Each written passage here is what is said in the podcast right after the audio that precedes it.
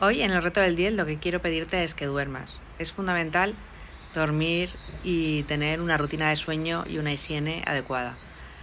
Dormir todos los días a la misma hora y yo te recomiendo que duermas entre 7 y 8 horas. Cuando estás estudiando todas las horas te parecen pocas, pero es muy importante que el cerebro descanse para poder eh, almacenar toda la información que vas a darle al día siguiente.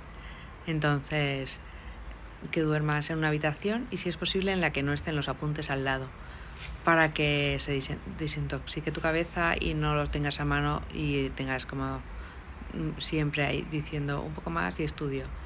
Es bueno que la habitación de estudio sea distinta a la habitación de dormir y si no es posible que sea dos espacios separados. Bueno, espero que este tic te ayude y que lo compartas. Y vamos a por el 10, ya queda menos.